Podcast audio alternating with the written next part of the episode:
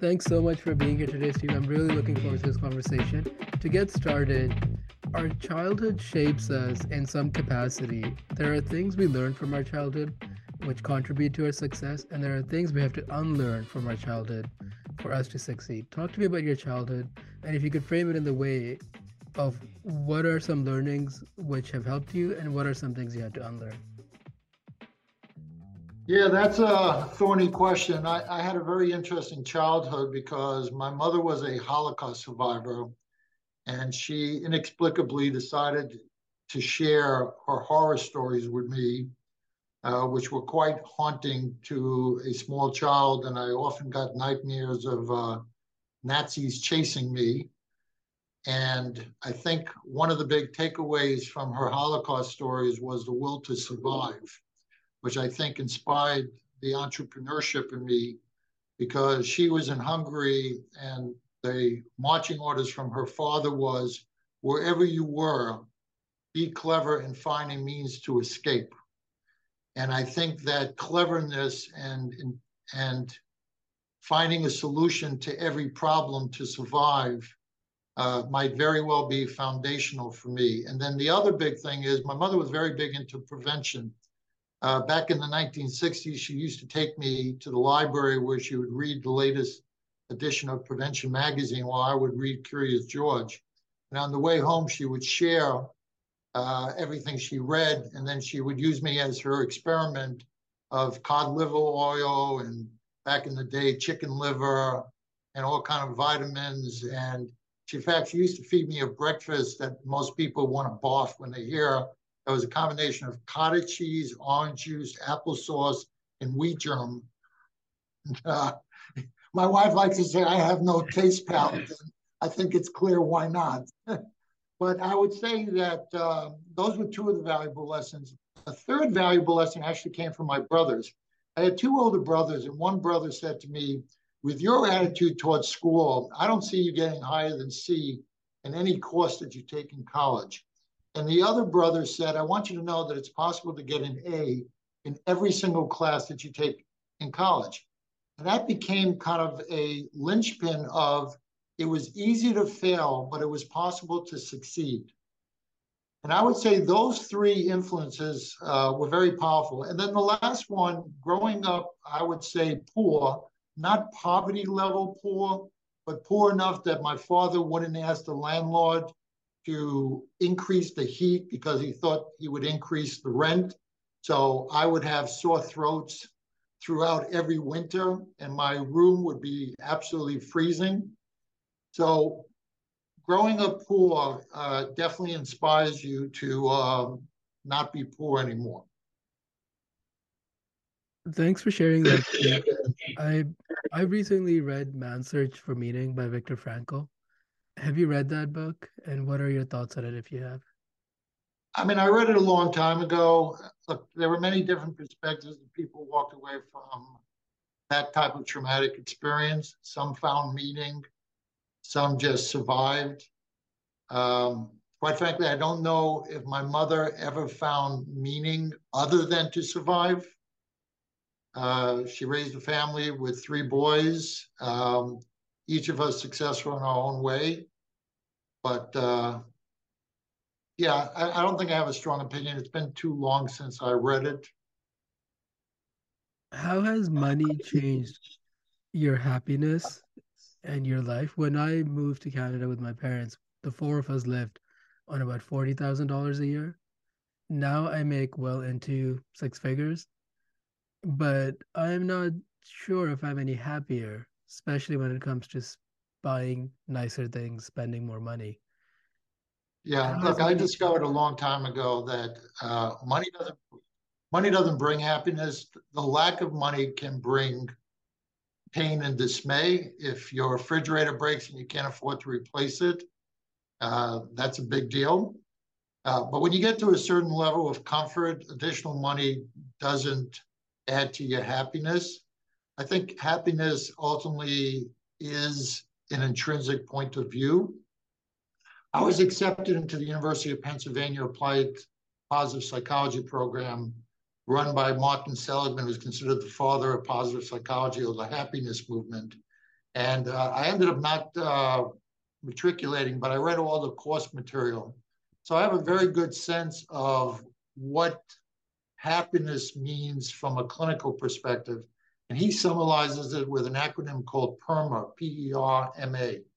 P stands for positive emotion, E is engagement, R is relationships, M is meaning, and A is accomplishment. And, and I think he's pretty spot on with that acronym. And I think about that all the time.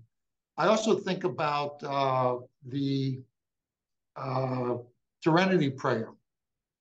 You know, Lord, give me the serenity to accept the things I cannot change, the courage to change the things I can, and the wisdom to know the difference. So, coming back to your question about money, I think, again, at a certain level, additional money is not going to give you any satisfaction if you don't have meaningful relationships, if you don't have purpose, uh, if you don't have positive emotion in general. So money is important to get to a certain level, but beyond that, uh, it's amorphous.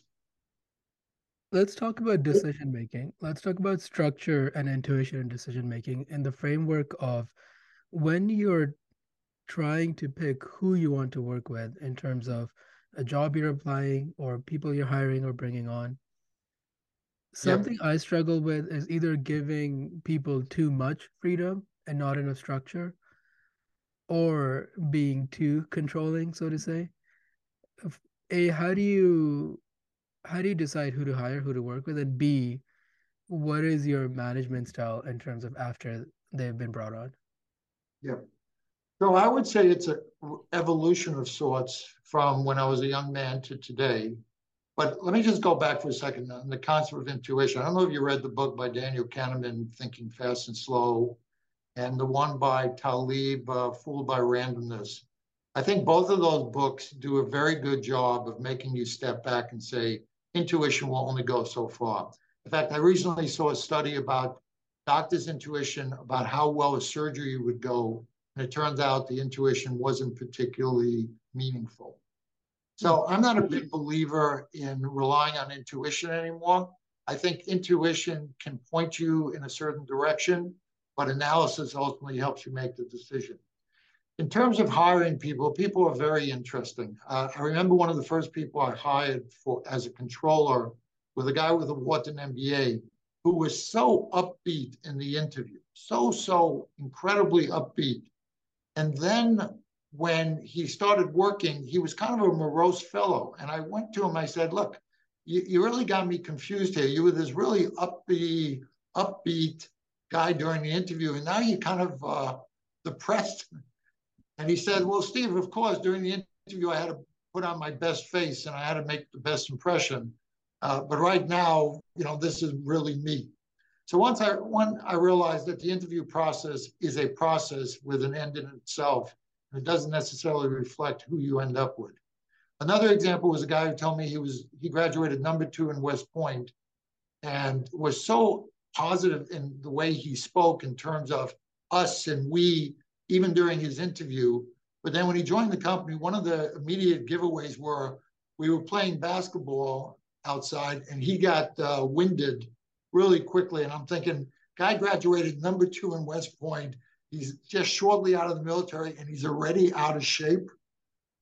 Maybe he's a bigger talker than he is. And the third example was a guy who told me he played Division One basketball, joined our company, uh, and turned out to be a lousy basketball player and an even worse billing manager. So people can fool you, and you should expect that they're trying to fool you so I'd like to ask a couple of questions, two or three questions that kind of sets people apart.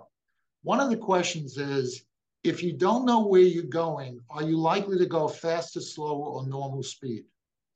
And there's no right answer, but the thoughtfulness by which people answer that question gives me some insight into who they are as an individual. People like me, entrepreneurs, tend to say we go fast. Yeah. In other words, we're in a rush. We're gonna we're gonna pick up clues along the way, and we're going the wrong way. We want to get to where we're going wrong as quickly as possible, so we can turn around and go back the other way. Thoughtful, careful, detail-oriented people tend to say, "I slow down." Yeah. The smartest people say, I stop and get directions, but I, I hardly ever hear that answer. But, but I love that answer. Another question I ask that's really quite telling is tell me all the ways to get on the other side of a wall. Because that's a question that requires not only creativity, but logic, but also persistence and perseverance. In other words, what I'm testing in that question is how long will someone try to be creative as long as I give them the opportunity? So one, you know, they'll give me standard answers. I'll go above the wall, I'll go below the wall, I'll go around the wall, but I'll keep pressing them and I'll see how they will good naturedly handle that pressure to come up with yet more answers. And the ones that are good humored about it, at a minimum, I know that it's going to be a pleasure to work with them. They may not be the smartest, they may not be the most competent, but they will be the, the, the easiest to work with. And when you're working on something intensely, working with people that are easy to work with, I think is incredibly important. The third question I like to ask is a brain teaser. And again, you don't have to be a genius to figure out this brain teaser, particularly since I'm helping you, but your willingness to continue to struggle to solve the problem, just like finding the other side of the wall, tells me that you're not going to be somebody easily dissuaded from achieving your goal. And the final thing is, I look for people who are curious. People who, at the end of that question, say, Are there any other ways to get around the wall that I may not have thought of? Okay. Uh, how would you have answered that question? I find that the most successful people in the world are the most curious when they're listening to somebody speak and they don't understand a word, they never hesitate to ask, what is that abbreviation? Or what did you mean by that? Or I don't really understand what you're saying. Could you clarify it for me? I do that all the time. And some people find it annoying that I pepper them with too many questions. In fact, when I went to the Mayo Clinic, we were part of a program there. John Halamka stopped calling on me because I kept asking too many questions. And he kept saying, Steve, I can't call on you anymore. I got to call on other people because it's my nature to be curious and want to understand exactly what the opportunity or, or the information in front of me is. Thanks for that answer, Steve. There, there are a lot of nuggets there, and I would love if we have time for you to test me with these questions because I, I think it would be a fun exercise for myself as well. Mm. Is it better to be a great visionary or a great operator? And are you someone who follows the philosophy, focus on your strengths and quote unquote ignore your weaknesses? Or do you want to be a more balanced person in the sense, and I use the word balanced on purpose, that you should focus on your weaknesses so you are more well rounded? I think you should ignore your weaknesses and just go all in in your strengths. Sure. So let me unpack that a little bit because there's a whole bunch of stuff there. Let's talk about strengths and weaknesses. I coached basketball teams that won championships. And what I realized was that everyone was not going to be great at everything, but everybody was part of a team and everybody had a role to play. And so I played to people's strengths, and whatever they were great at, I tried to make them even better at. So if you weren't a great shooter, but you were a great defender, I worked on your defensive skills. Yes, we still worked on some offensive skills, but I just wanted you to be even better than what you were because what you're really good at, you're also very confident at, and you're able to execute in, in pressure situations. And I can't tell you how many times a game was won by a guy who was sitting on the bench who hardly got to play, but I knew defensively would give a A plus effort and I would put him on, let's say, the guy who was scoring at will on the other team, and that basically would shut down that guy because this guy knew his role was to ride that offensive player up and down the court. So that's one thing. Let's talk about vision. Vision is an actually very interesting word because vision actually means to see things that other people don't see. And I saw a study uh, a couple of months ago that talked about that creative people see things differently than other people. For example, when I am often asked a question, my answer might sound like it's non responsive to the question I'm being asked. But what's going on in my brain is that I'm thinking about not the question you asked me, but the question you should have asked me, or you probably wanted to ask me, but you didn't think of it. And so my brain is skipping steps. And so it sounds like my response is not sequitur to the question, but in fact, it's gone in another direction where, for example, somebody asking me, is DeSantis popular in Florida? And to me, he's not really asking about DeSantis' popularity. He's asking me, is DeSantis going to be a difficult challenge for Donald Trump? Right? That's what my mind hears. And so I start talking about how DeSantis is viewed and how Trump is viewed. And it's like, the guy says to me, I just wanted to know, is DeSantis popular in Florida? And so I didn't answer his question. And in fact, this happens with me with venture capitalists. They ask a question and I'm answering something else because I'm thinking, you're not asking a relevant question. This is the question you should be asking. Therefore, that's the question I'm going to be answering.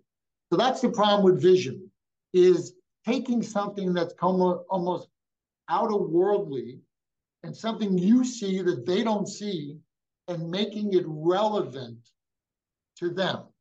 And in order to do that, that's the second part of your question, it's the detail and it's the communication and it's the demonstrate by leadership that gets people to go along. Now, SOAP Health is actually conducting an incredible experiment.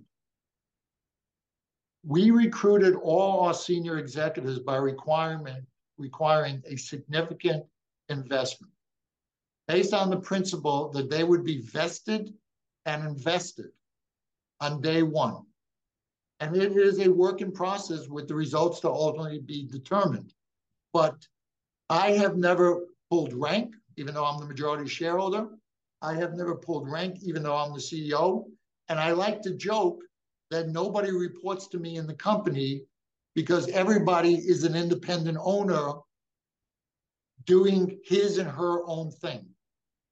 And so we will see at the end of this grand experiment whether or not this is truly an effective way to build a successful team. Talking about teams, why do teams fall apart, Steve? In your experience, what are three things you would say? Uh, or that's or, a great or... question because it once happened to me in a basketball tournament. I was coaching girls varsity, and we I lost a team because I made a snide comment about one of the players to a player next to me on the bench. And that was a friend of hers, and she repeated it. And this girl on the court suddenly did not care what I had to say. And the rest of the team kind of picked up on that vibe. And we lost a couple of critical games in the tournament. And instead of winning the tournament because we were the best team, uh, we came like in third in the tournament. And so losing a team is a lot easier than gaining a team. Because in one moment, one inappropriate comment, one inappropriate action could have somebody losing respect for you. And that loss of respect can basically turn into a, a uh, what's the word, like a snowball rolling down a hill. So losing teams is not being ethical, not being honest, uh, not respecting other people's perspective, uh, not considering other viewpoints, etc. That said, it's often, as I said, I don't pull rank in SOAP, but if I feel strongly about something, I may talk your ear off about it. And that can get annoying sometimes but I definitely want to make sure that that my perspective is fully heard and understood, even if not agreed upon.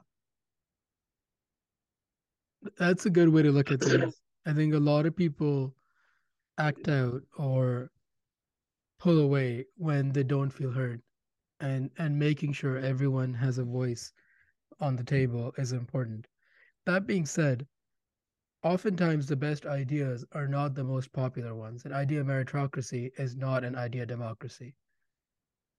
Tell me your thoughts on that and with a weighted decision making process say on a board or or in an election even where people with more knowledge more experience get more votes and people with less knowledge less experience get get fewer votes the fact that someone who's a criminal who's immoral unethical gets one vote and someone who is the most moral person and devotes their life to society gets one vote to me seems like a quote unquote stupid process to elect our leaders. T- tell me your thoughts about how to build an idea meritocracy where it may not be you're not following a purely democratic process of decision making and it's more of a weighted decision making process based on experience and knowledge. Yeah, it kind of reminds me of the concept of martial law, where the government has to take control because leadership, exertional leadership is required. It's an unfortunate state of event, but it is sometimes required. From a, from a health perspective, public health initiatives have been known to have the single greatest impact on health issues, uh, whether it's agreed upon things like fluoridation, vaccination, banning of smoking in public areas, etc. Those have had huge impacts on cancer rates, uh, etc. Beyond that, I've had two situations where I didn't want to exert authority, but I needed to. One of is I founded a magazine at Harvard Business School called the Business Ethics Forum. And the principle behind the magazine was that students should be driving ethical dialogue within business. And it turned out that that year at Harvard Business School, the former head of the uh, stock exchange named uh, Shad had donated 30 million to Harvard Business School for ethics curriculum. So the school was very reluctant to have a student basically drive something in ethics before the school had a chance to develop something on its own. So I got a lot of pushback from the administration. And in fact, they discouraged any professor from working with me, and you needed a faculty advisor. I ended up getting a faculty advisor who had been denied tenure, which still made him eligible. And they wouldn't allow me to form my own organization on campus. So I joined a different organization and worked under their auspices. And I finally put together a student board, and we had our first meeting. And there was so much debating about what the magazine was going to be. I said, if we continue to debate this, the magazine will never get published. So by push comes to shove, we actually got it published. And I got the dean to write the prologue to the magazine. I got a couple of professors to write articles. I got the head of Johnson & Johnson to write an article about the Tylenol uh, scandal and so on and so forth. But it was by basically exerting authority over everybody else saying, okay, listen, we've talked enough. We got to stop talking. We got to start doing. That we got the magazine published, and I ended up getting an award from the dean in graduation for that effort. So that was one situation. Another situation in my first company, we used to charge for dental exams to patients because Medicaid didn't pay for dental exams.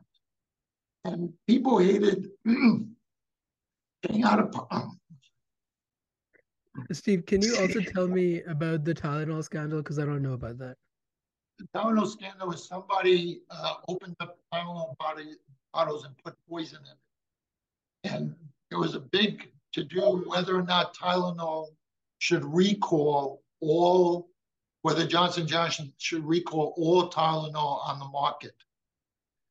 And James Burke, who was the CEO at the time, made the decision. They and they've studied this leadership move for years after to pull all Tylenol product off the market, even at great financial loss, because he felt that it was the right thing to do. Because they weren't sure which bottles had been corrupted. And then Tylenol came back with a tamper-proof bottle after that. So that was the uh, scandal. uh, coming back to the example, so we used to charge for this dental exam $25, and people were upset because these were Medicaid patients. But without that $25, we would have ceased to exist as a mobile dental provider to nursing homes. And because costs kept increasing, I had to make the unpopular decision to increase it to 35. And virtually every single person in the company said, don't do it, because they knew that was already the biggest thorn of contention from customers. But I knew that if we didn't increase to 35, we would not be able to keep the lights on. And so, singularly, and with the old adage from Shakespeare, heavy is the head that wears the crown, I made the independent decision that we had to increase it, and it turned out okay.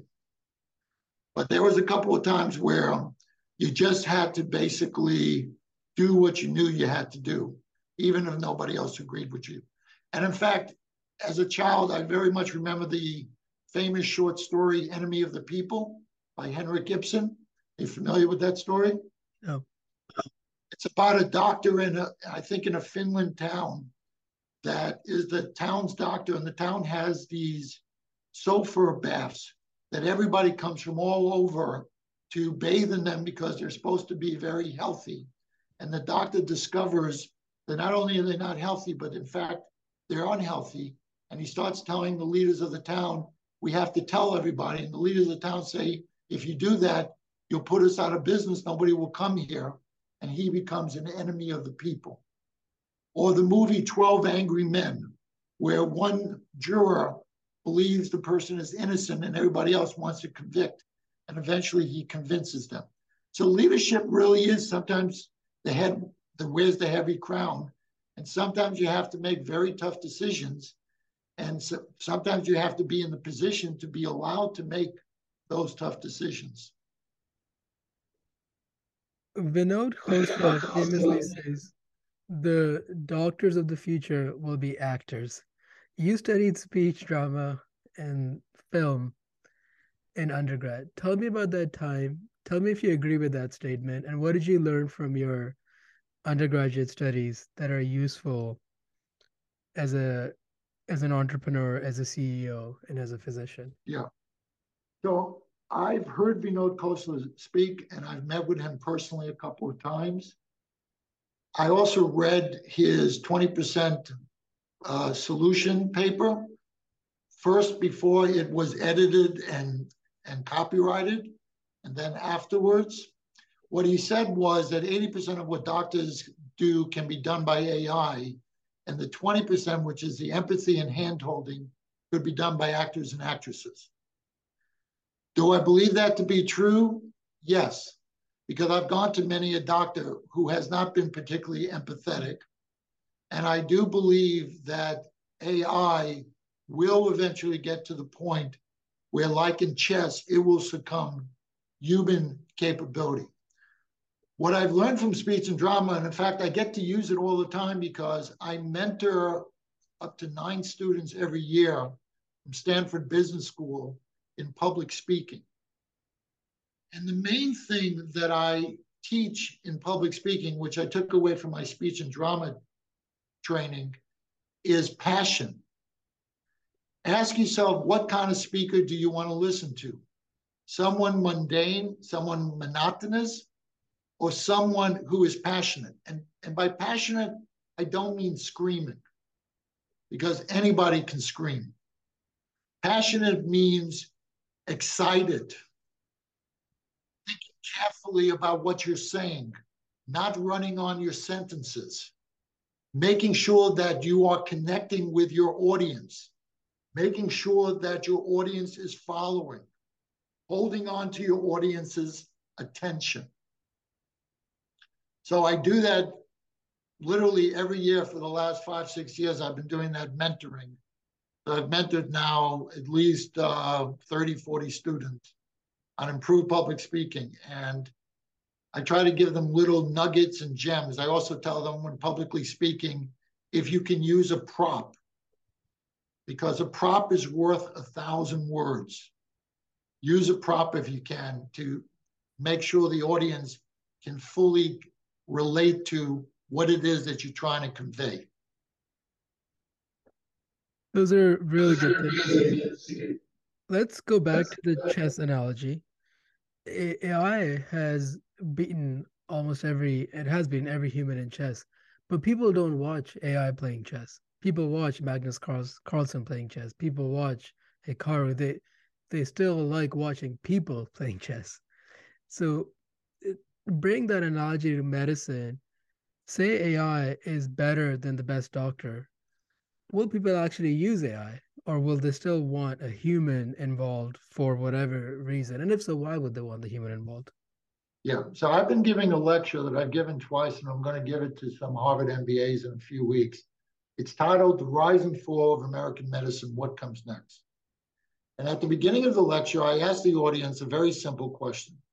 If you had the choice between an AI doctor that was always accessible, infinitely patient, sometimes funny, inexpensive, and clinically validated, or a human doctor who you have to schedule at his or her convenience, considerably more expensive, and prone to human error, which one would you choose?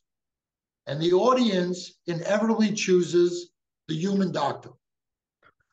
By the time I finish my lecture and I describe the woes that are afflicting doctors today, such as 63% report symptoms of burnout, 53% report burnout, 27% report depression, 1 out of 10 report suicidal ideation, Nine out of 10 report being verbally or physically abused by patients in the last year.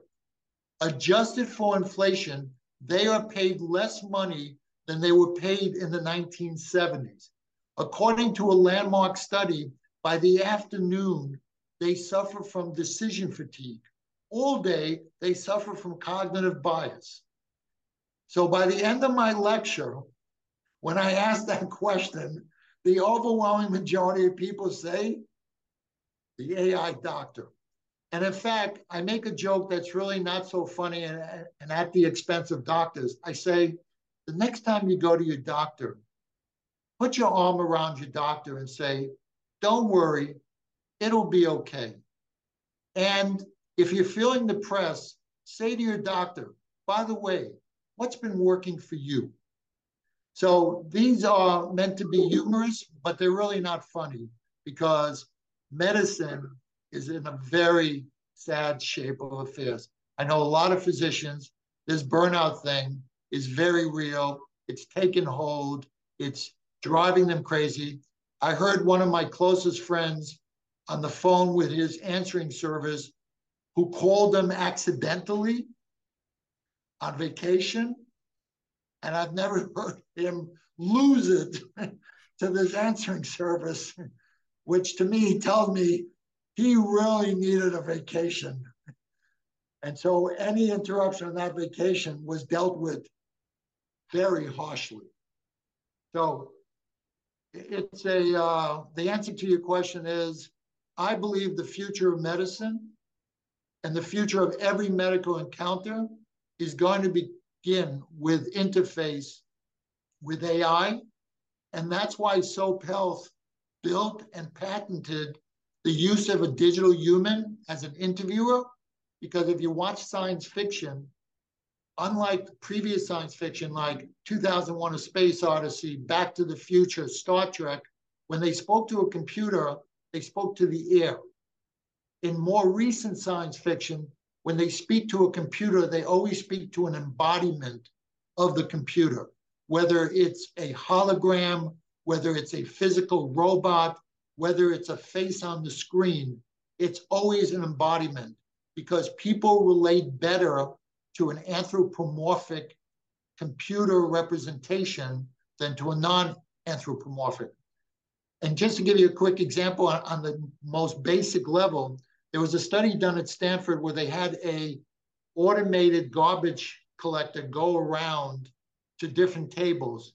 And when it got to your table, it would open up and people intuitively understood throw your garbage in.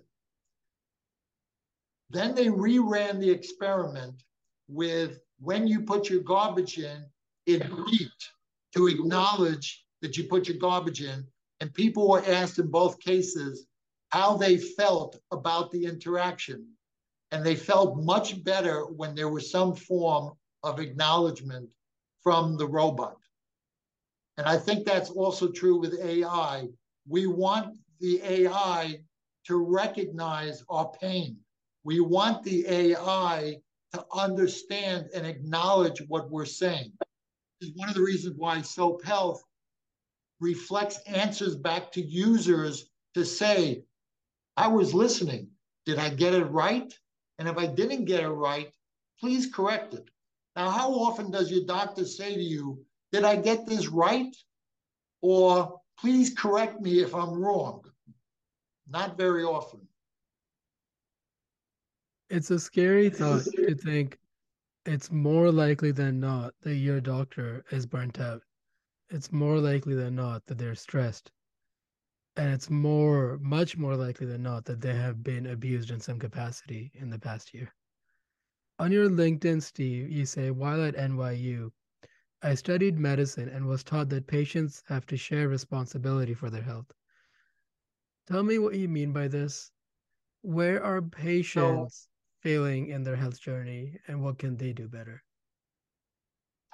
So, back in the 1980s, where patient empowerment was not yet a concept or even a, uh, as they say, a twinkle in somebody's eyes, they showed us a video back at NYU of a nurse attempting to inject something into a patient's IV and the patient objecting and the nurse insisting and the patient eventually slugging the nurse.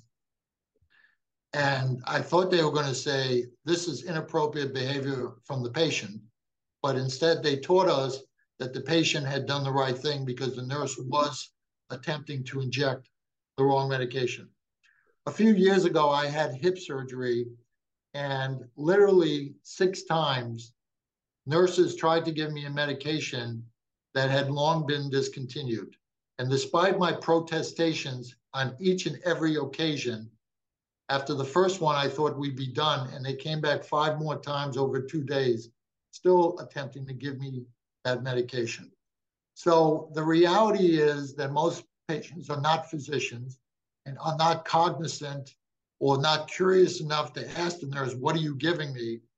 But there's so much human error out there right now that if a patient is not alert and paying attention, some really bad things could happen.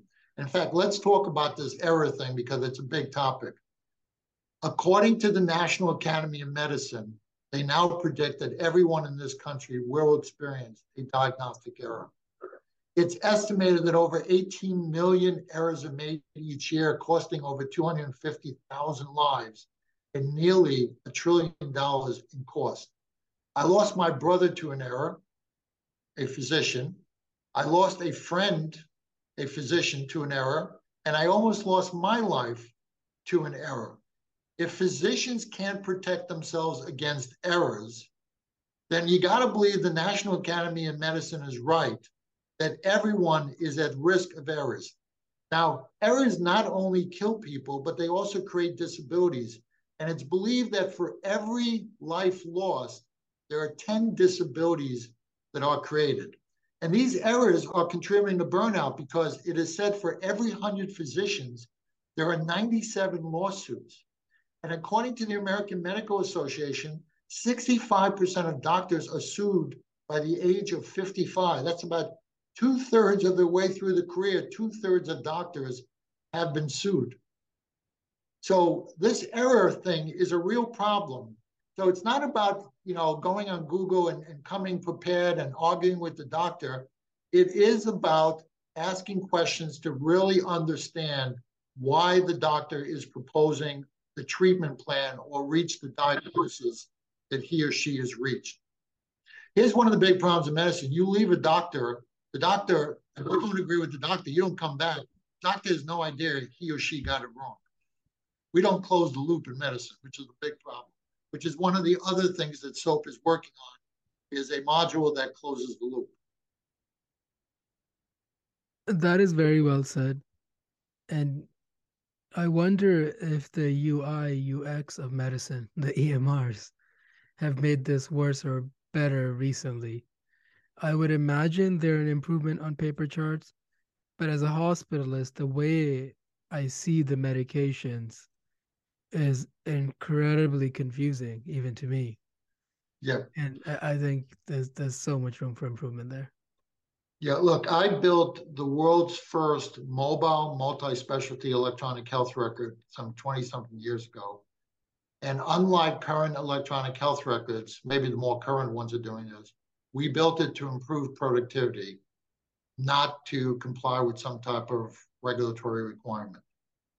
And the EMRs that were built over since then, many of them were built for meaningful use to comply with all types of regulatory requirements without any real consideration for the physician experience. And in fact, today I look at these things, and from my perspective, they still look like DOS based applications, even the Epics and the Cerners of the world. And you scratch your head and say, couldn't there have been a better UI UX design to accomplish the same thing? But that would have required more effort. And I truly don't understand why the UI UX is so poor. One of the one of the gurus is a group called the Nielsen Group, founded by Jakob Nielsen. He's the kind of godfather of user interface and design. And I read his literature with a religious fervor because it is spot on. And, and one of the simplest rules of UX UI is don't make the user think. In fact, Nielsen wrote a book uh, I don't know, 17 years ago that I read a few months ago called Don't Make Me Think.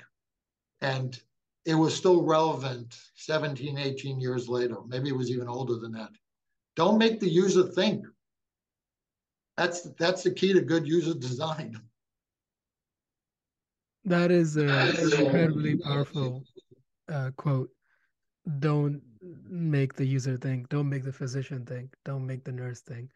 And I think it's part of the problem is EMRs are trying to build one solution for multiple users where they should be building a diff probably to be frank with you, eight or nine different EMRs, depending on right. who's using it. Look, I don't want to give away all our trade secrets, but I'll, but I'll give away one of them. I interviewed 25 doctors under a National Science Foundation grant. And one of the things they told me that was very interesting was they skip up to 40% of what patients write on a medical history form. So there are a lot of products out there that are creating dashboards and, and dumping a lot of information on doctors without appreciating that if doctors are not reading a patient's medical history form all that carefully, they're not reading anything all that carefully that's highly detailed. And so, again, from the principle of don't make me think, you need to be more clever in the way that you present your data. And I have patented uh, a way, for example, to visualize family history better than the traditional pedigree. And we use other things that we've developed that are more creative in the way we put the information in front of the doctor so that the doctor is less likely to scan it and miss it. I personally experienced in the last couple of years two doctors who clearly did not read my history form. In fact, I'll give you a quick story. Before my hip surgery, I went to a doctor I'd never seen before because I'm interested in family history and the role it plays in disease. While he was reading my history form, I said, Hey, by the way, you don't have any family history on your two page medical history form. And he's holding the form and he goes like this. He goes, Huh, I know it used to be there, but don't worry, I'll ask you all about it. And then proceeded not to ask me a single question about family history. Now, in my case, that's very important because I have extensive family history of cancer, heart disease, diabetes, and knowing that family history could be relevant for somebody undergoing surgery. I think there's a lot to unpack there. I'm sorry you had that experience, but I, I don't think it's uncommon at all. And the way we collect information from patients before the visit is incredibly important. And I think what a lot of solutions do, they collect all the information patients want to give us, whereas there is a there needs to be a triage process to collect pertinent information and also package it in a way. Um, but again, this is one of those things where AI will be better than us. There's no doubt in my mind that decision fatigue, as you said, is unless we can build a system where I'm seeing maximum 10 patients a day, um, which right. is a sixth of what I see right now. Yeah. Decision so we've taken, yeah, we've taken a contrarian approach. And I'll tell you why, because during that 25 doctor survey, I asked them, do they want more information on their patients? And they said no. And I was like, okay, how come? And they said, well, more information means more work, and I don't have time to do the work I already do.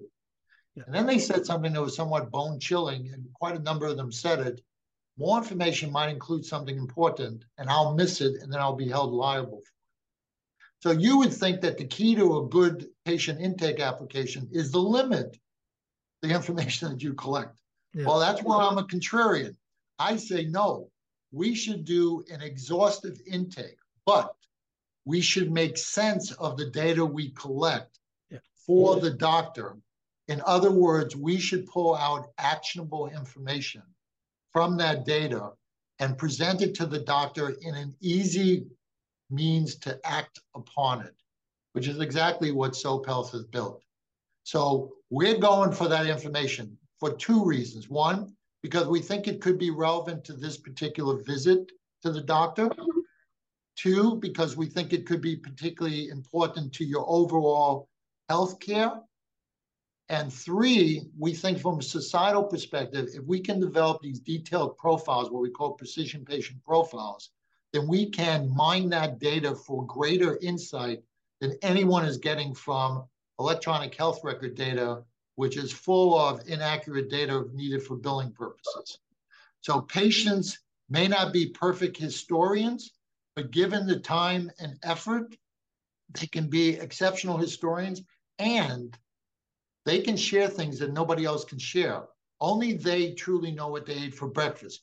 Only they know how stressed they are in their marriage. Only they know what cancer their uncle had. If we don't ask them, in the United States, there's no other way to get that information. Only they know how many sexual partners they have right? Yeah. I, will tell you an interesting anecdote related to that. So, one of the things we say that is great about using a digital human is that it's able to elicit more truthful responses to questions that many doctors don't even feel comfortable asking. I think uh, let, let's go back to you're practicing medicine and you do an MBA. Why did you decide to do an MBA, Steve? So it goes back to my speech and drama major. Uh, I fell into the wrong crowd in college. People who wanted to be doctors, oh, older brother was a doctor. I wanted to do something creative. But it turned out that I was first in my class when I applied to medical school. So medical school seemed like the logical place to go. I went to medical school and I was really disappointed about how cookbook medicine was, how little creativity or self fulfillment in terms of bringing part of yourself into practice. I actually enjoyed interacting with patients, and actually, a couple of patients wrote letters to the dean saying this medical student really went out of his way to be nice to us. So I found some satisfaction in that relationship. When it came time to do my residency, I said, I don't want to do cookbook medicine. At least surgery is proactive, active. But then I found that unlike the cookbook, medicine surgery was almost like a craftsman, like a carpenter building a house. It was all about the skills in your hands. And around the same time, and um, a couple of years earlier, DRGs, diagnostic related groups, in 1982 were introduced, which fundamentally changed the practice of medicine and also permanently did away with doctor golf jokes because until 1982, doctors could see patients in the morning in the hospital, a few patients in the office, and be on the golf course by the afternoon and make about 250,000. This was in the 70s. Okay. After DRGs, they had to get their patients out of the hospital in two days. They couldn't round and make $1,000 rounding on their 20 patients at $50 a piece. They had to see more patients in the office, no more time for golf. So it really changed medicine. And I got tired of hearing during my residency that attending physicians kept complaining about how medicine was changing. And then the funny straw that broke the camel's back, but I already was accepted into uh, HBS at the time. The chief of surgery said that the Harvard MBAs were ruining medicine at a grand rounds. And he completely demoralized the re resident staff. I saw people walking out of the room going, I knew I should have gone to law school you know, just mumbling to themselves, just completely demoralized. And I was thinking, you know what? What medicine needs is somebody that understands clinical care and understands the business. Because what I keep hearing from the MDs is that the business people are ruining medicine. And what I hear from the business people is the doctors don't understand this is a business. So having both of those degrees, my belief was that I could have a far greater impact on the system than I could ever have as an individual doctor. Talking about business, do you think healthcare should be profitable? I think if healthcare is not profitable, we not attract the best people to healthcare. Because many smart people go where the money is. It's not to say that there aren't smart people that would there would still be smart people who go into medicine. But as we know in healthcare systems where it's socialized and you get a flat fee, you're not incentivized to see more patients. They often don't see more patients, and the, waiting list could be huge, and so on and so forth. So I do believe healthcare should be profitable, but that's a loaded question because when we talk about healthcare, we really got to dissect healthcare. I don't think health insurance should be profitable because I don't think it serves any greater societal benefit. It did when it first came on the scene. When health insurance first became available, it was to counter the fact that doctors and hospitals were charging too much money. And so health insurance was a cost effective solution to that problem. Today, health insurance, from my perspective, is part of the problem. So the answer is should pharmaceutical companies be profitable? Yes. Or they wouldn't be induced to be creative.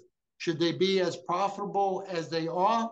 Well, given the numbers that fail, there's a balance there between those who succeed and, and go through all the trials and tribulations versus all those that try and fail. I invested in a company that had a half billion dollar valuation, was waiting for the results of a big STEM trial on uh, using stem cells to improve cardiac function post heart attack. The results came back negative, even though it had been fast tracked by the FDA. It had incredible animal studies. The stock went from half a billion to 20 million and then right now my stock is worth about a thousand dollars. Let's, let's talk about. Sorry, go ahead, Steve. I lost about ninety percent of the value. Let, let's go deeper into genetic medicine.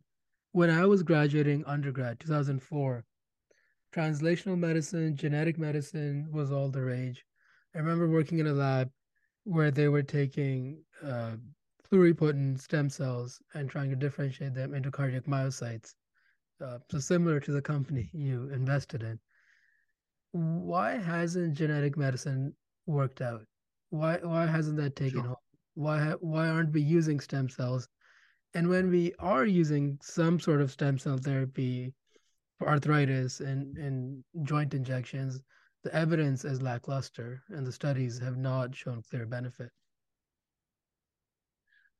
So let me tell you a historical story.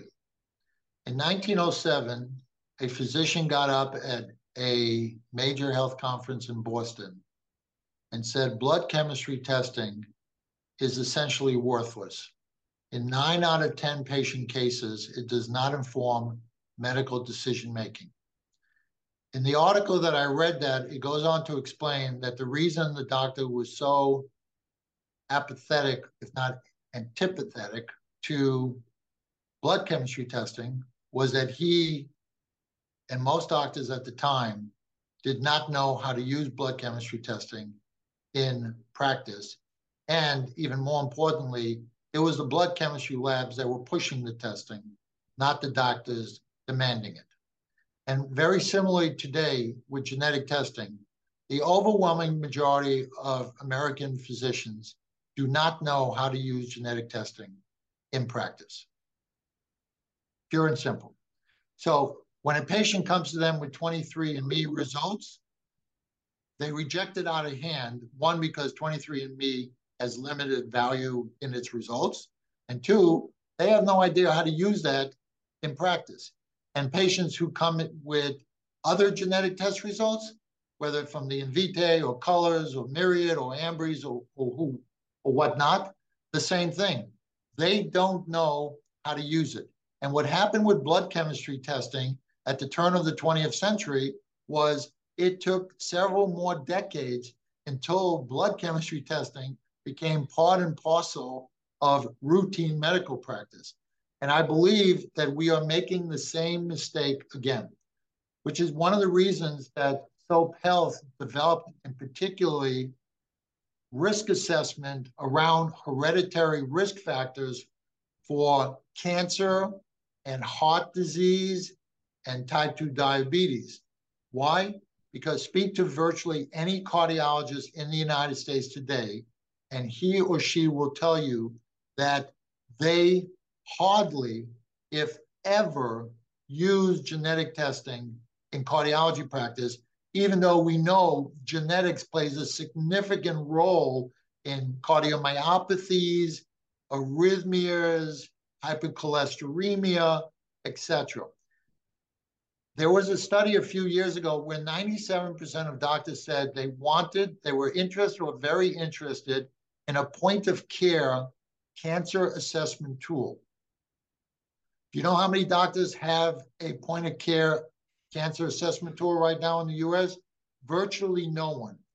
There's only one other company other than SOAP that has developed a cancer risk assessment tool in the primary care setting using patient reported family history to identify people who require specific genetic testing. And we're waiting on a huge grant from the National Cancer Institute that wants tools that doctors are going to use for cancer risk assessment in the primary care setting. So think about today, doctors don't have a financial incentive to prevent cancer. They don't have a financial incentive to earlier detect cancer. And among the top two misdiagnoses in the United States is missing early cancers.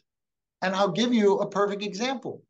We're taught in medical school when you hear horses, think of, well, I'm sorry, when you hear hoofbeats, think of horses, not zebras. Well, unfortunately, the horses are often not the ones that are going to kill you. It's the zebras that are going to kill you.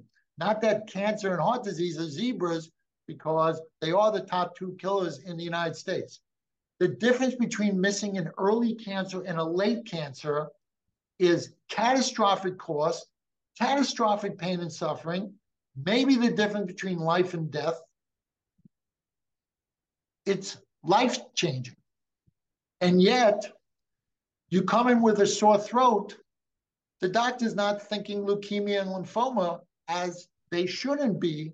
But if you have a family history of lots of cancers, or you also have weight loss and fatigue with your sore throat, and the doctor spends more time collecting that kind of detail, identifying risks, they're more likely to identify that you are at increased risk. So coming back to genetics, the fundamental issue is that unless we can move physicians, unless we can educate them all, which is highly impractical and unrealistic, we need to hand them tools that baby feed them, that do the intake, do the assessment, make it easy to order the genetic test, give them the result of the genetic test with specific clinical recommendation so that they can incorporate it with minimal effort for increased reimbursement.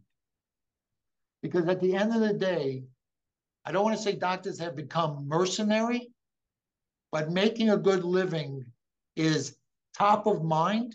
And in the recent Medscape uh, review, the number one thing the doctors said would address burnout was increased compensation. Number one on the list. And the way to increase compensation is to improve medical complexity. And if you're a patient, you want improved medical complexity because that means the doctor has a more holistic view of you as a patient, which means they're likely to treat you more effectively. And more holistic also means earlier detection of disease. If you look at malpractice suits, it's been shown the number one reason why diagnoses are missed is because risk factors were not considered, which is why SOAP has built the world's first risk and symptom assessment tool. Because ignoring risk is something you ignore at your own risk. Steve, what is your proudest achievement and what is your biggest failure? My proudest achievement, I'm going to say, is my children. My children are uh, adults. They give me great pleasure. I was somewhat of a helicopter parent in high school, and then I, I landed and never took off again when they got to college. So I, I made academics a top priority. And as a result, all my children went to Ivy League schools. My daughter went to Harvard. My son went to a joint degree program, University of Pennsylvania, and my youngest daughter went to Barnard Columbia. Uh, so that's my greatest achievement. My greatest failure was my preventive medicine clinic, where I was hoping to create a new model of primary prevention in the United States that would change the trajectory of disease. And I invested $2 million of my own money with a friend. And we built a beautiful primary care center. It was delivering clinically the type of results that everybody in every country would want to take notice of, except here in the United States, the reimbursement was so insufficient that we lost money on making people healthier. And then my brother got sick, and I ended up closing that down and going back to school to study genetics. But that was my greatest failure, and my kids are my greatest success, even though they probably got their intelligence from their mother. I just gave, I just gave them the the motivation, but their mother gave them the brains. Incentivizing prevention is a very difficult problem to solve, specifically because the behaviors we're incentivizing, stopping smoking, healthy eating, exercise, don't come to fruition in terms of financial savings 40, 50 years down the line. Because it isn't about money prevention. Prevention is ultimately about self awareness, uh, using things like motivational interviewing, tapping into intrinsic motivation. There are companies, for example, that provide financial incentive around uh, opioid addiction. So I do believe that you can financial incentives can drive certain improvement in behavior, but you also have to tap into intrinsic motivation, which is why my second business called MD Prevent had a health certified PhD psychologist on the team. When people came to me and wanted to lose weight, it's very easy to put somebody on a weight reduction plan. It's much harder to understand why they allowed themselves or whether it was medically predisposed or genetically predisposed to becoming obese. And so a health certified psychologist could help figure out if this was emotional eating or if this was genetically predisposed obesity or what it was. And then we had a uh, master's level trained nutritionist who could work with people, and we had a master's level trained exercise physiologist who could work on that component. And we had a teaching kitchen in classrooms and classes and a gymnasium and all kind of goodies, which is why we burned through money so quickly. Uh, and here's the funniest part about that story. So there was a grant application that we applied for. It was called the Billion Dollar Challenge, or something like that. It was part of the Affordable Care Act. And we submitted an application to open up what we call pre-disease centers. So centers for overweight people, people who were borderline hypertensive, people who were pre-diabetic, etc. And we said we want to open up these centers where people could almost from a community perspective come in to stop progression of disease. And one of the reviewers asked a question that really blew me away. He said, if your program works, who's going to pay for it?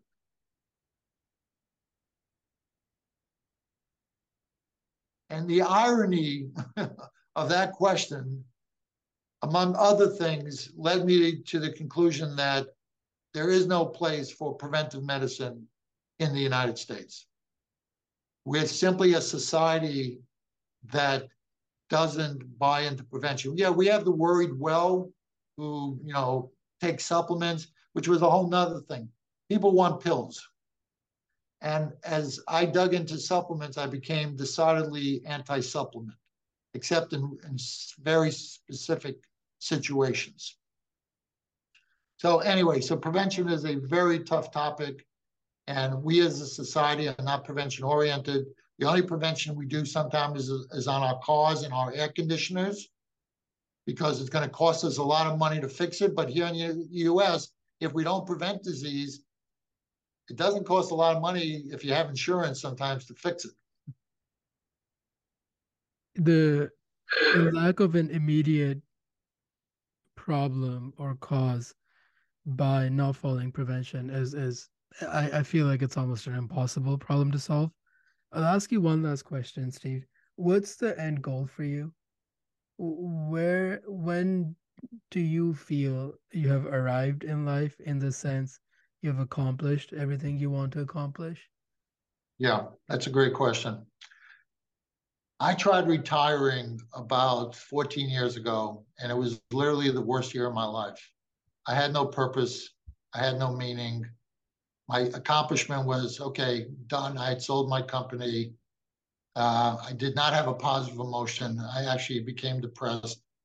So, one, I don't think we as human beings are meant to be put out to pasture. This particular effort with SOAP Health right now is really born out of losing my brother, the brother I shared a bedroom with, the brother whose lap I put my head on long car trips, uh, the brother that uh, I often went to because he was a physician, anything medical related. And losing him so suddenly as I did uh, really was a shock to my system. And then losing a friend uh, who also was misdiagnosed with cancer, and uh, again, almost losing my life, has put me on this trajectory where, for the first time in my life, I'm working seven days a week. And for the first time in my life, I am willing to sacrifice important family events for the betterment of humankind because, one, I think I'm in the process of creating something that will transform medical practice. Two, my goal is to save the lives of a million people I will never meet in memory of my brother and my friend. And three, whatever I do for the healthcare system not only helps society at large, but also helps my own family, my own friends, my own neighbors, colleagues, etc. So it's both altruistic and selfish at the same time. And I want to keep going, even though my co-partners put in my employment agreement that I have to retire by 76. Um, that's still a long time away, and hopefully I can accomplish all my goals by then. That is a noble cause. I am sorry to hear about your brother. It sounds like you are ensuring the same does not happen to other people. And that that is a very noble thing to do, Steve. So I commend you on taking that path. Yeah, look, there's no greater personal satisfaction than knowing that you've really made a difference in somebody else's life. Is there anything else you want to talk, tell our audience, Steve? Yeah, the last thing I'll talk about because you know the premise of this whole discussion is digital health, is the need for digital health companies to come together. There is too many one-sided efforts, everybody trying to build the next great company to get wealthy, to transform medicine with individual or distinct group efforts. I've had conversations with companies outside the US, and it's so funny. Everybody wants to be the next great success. And I just want to succeed, and I'm willing to partner with everybody and anybody that shares my sense of mission and has something of value to bring to the table. I'm more than happy to share the pie and distribute it widely to achieve our goals because we're all part of this healthcare system and if we don't start working more cohesively together, uh, a lot of things that could happen sooner are, are going to happen later. And I say this half jokingly because I'm really only half joking. My greatest upset is that I believe in the not too distant future, people are going to live hundreds of years. And I'm going to miss that opportunity. But I believe if people worked together, we could accelerate that. And I believe that staying alive longer is preferable to the alternative. And also, not just staying alive, but maintaining vitality is preferable to the alternative. And there are so many great ideas out there, but too many people are trying to do it alone. And many of them are going to fail, and their ideas are going to fail with them. And we need to come together. And as we discussed at the beginning of this session, somebody has to be the cohesive force that brings those efforts together. So I hope I inspired you, Rishad, to possibly take this on. But I think this is a very important undertaking that is long overdue. I wish more startups thought like that. I really do. I wish there was more camaraderie and teamwork in this industry and it is not purely a, a single player game. You can play it in teams. Yeah so thanks for saying that steve. it's unfortunate and uh, maybe because i'm uh, older maybe wiser i definitely have the gray hairs to uh, demonstrate that. Um, i've seen time and time again that teams can accomplish much greater things than individuals and one of the earliest experiments that is they gave us styrofoam cups and told us write down everything you can do with a styrofoam cup and then they put you in groups and now say put your ideas together and you come up with so many more ideas for the styrofoam cup as a group than you do as an individual and so it's proven science that uh, collective effort is more successful than individual effort that's what's up. Thanks for coming on today, Steve. This has been a lot of fun, and we will have to do a part two sometime in the future. All right. Take care, Sean. Bye bye.